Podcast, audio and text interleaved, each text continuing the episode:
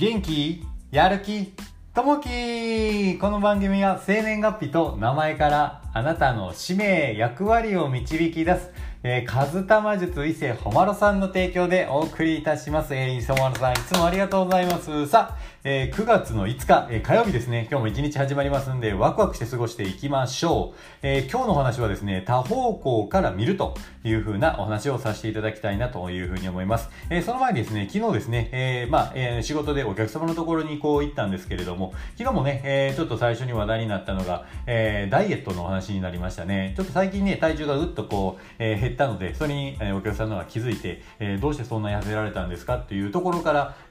本題のところではなくて、ダイエットの健康なところの習慣の話に最近よくなります。じゃあどうやって痩せるんですかって、その、お客様の方も体重が今80キロあって、昔はねもうちょっと痩せてたんだけど痩せたいんだよ、このお腹がズボンの上に乗っかるのが嫌でということで、ぜひダイエットをしたいということで20キロ痩せたいなというので、今80キロその方はあって、60キロにしたいなと。じゃあ半年で一遍その体重を20キロ減を頑張って一緒にやっていきましょうかという話を昨日していてですね、これから習慣を変えていくというところのねアドバイスをしていくことになりましたね。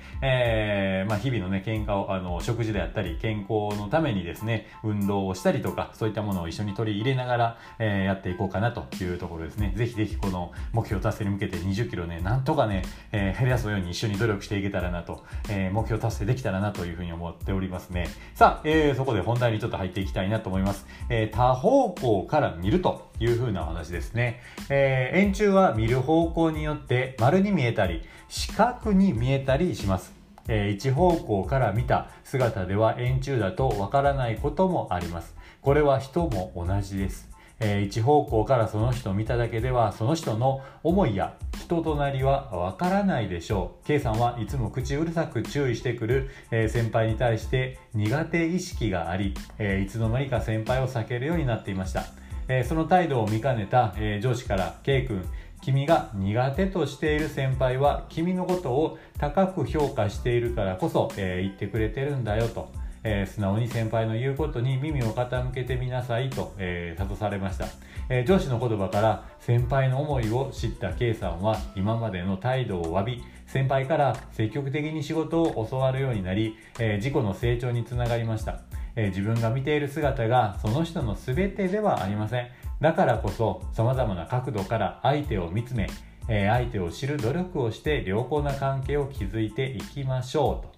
様々な角度から相手を見ましょうというところですね。やっぱこうね怒られたりとか、なんか叱られたりとかするとやっぱりそっちに重点的になってしまって、本来のねその人のいいところっていうのが見えなくなる場合もありますし、これ近くにいればいるほどやっぱそういうことで結構怒ってくるのかなと、いうふうに思いますね。夫婦であったり家族であったりとかですね、仲のいい人とかになってくるとこのねなんかこう人の悪いところがこう見えてしまって、でもその人の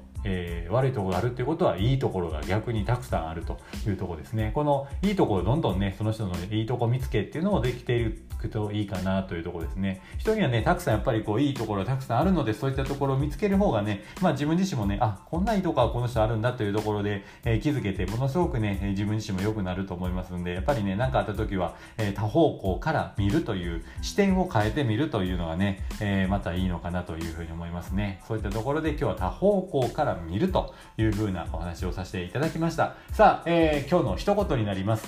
瀬戸物とぶつかりっこするとすぐ壊れちゃう。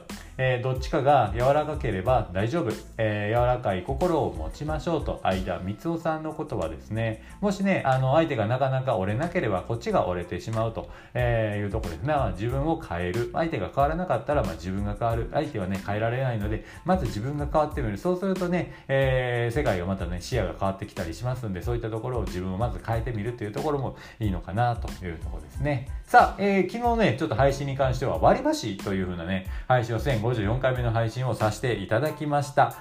こちらの方もね昨日もいいねコメントたくさんいただきましてありがとうございます。コメントいただきましたリリアさん、コメントいただきましてありがとうございます。そして元保育士 in アメリカさん、ありがとうございます。こういった形でですね、世界の、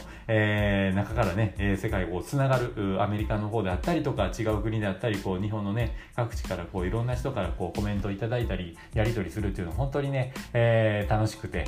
励みになりますので、またよかったらねこう聞いていただけたらなというふうに思います。さあ、今日も一日こう始まっていきます。お仕事の方はね今日もお仕事頑張っていただいて、お休みの方はゆっくりとね休んでいただけたらなというふうに思います。今日もあなたにとって最高の一日になりますように。じゃあね、またね、バイバーイ。最後にですね、ちょっと告知の方だけさせていただきたいと思います。本を出す夢を諦めないということで、本をねぜひぜひちょっと書きたい人は書いていこうということで、クリドルというコミュニティを無料でやってます。初めての方はねどうやって書いたらいいんだろうっていうのも全然こう皆さんアドバイスしてもらえるので、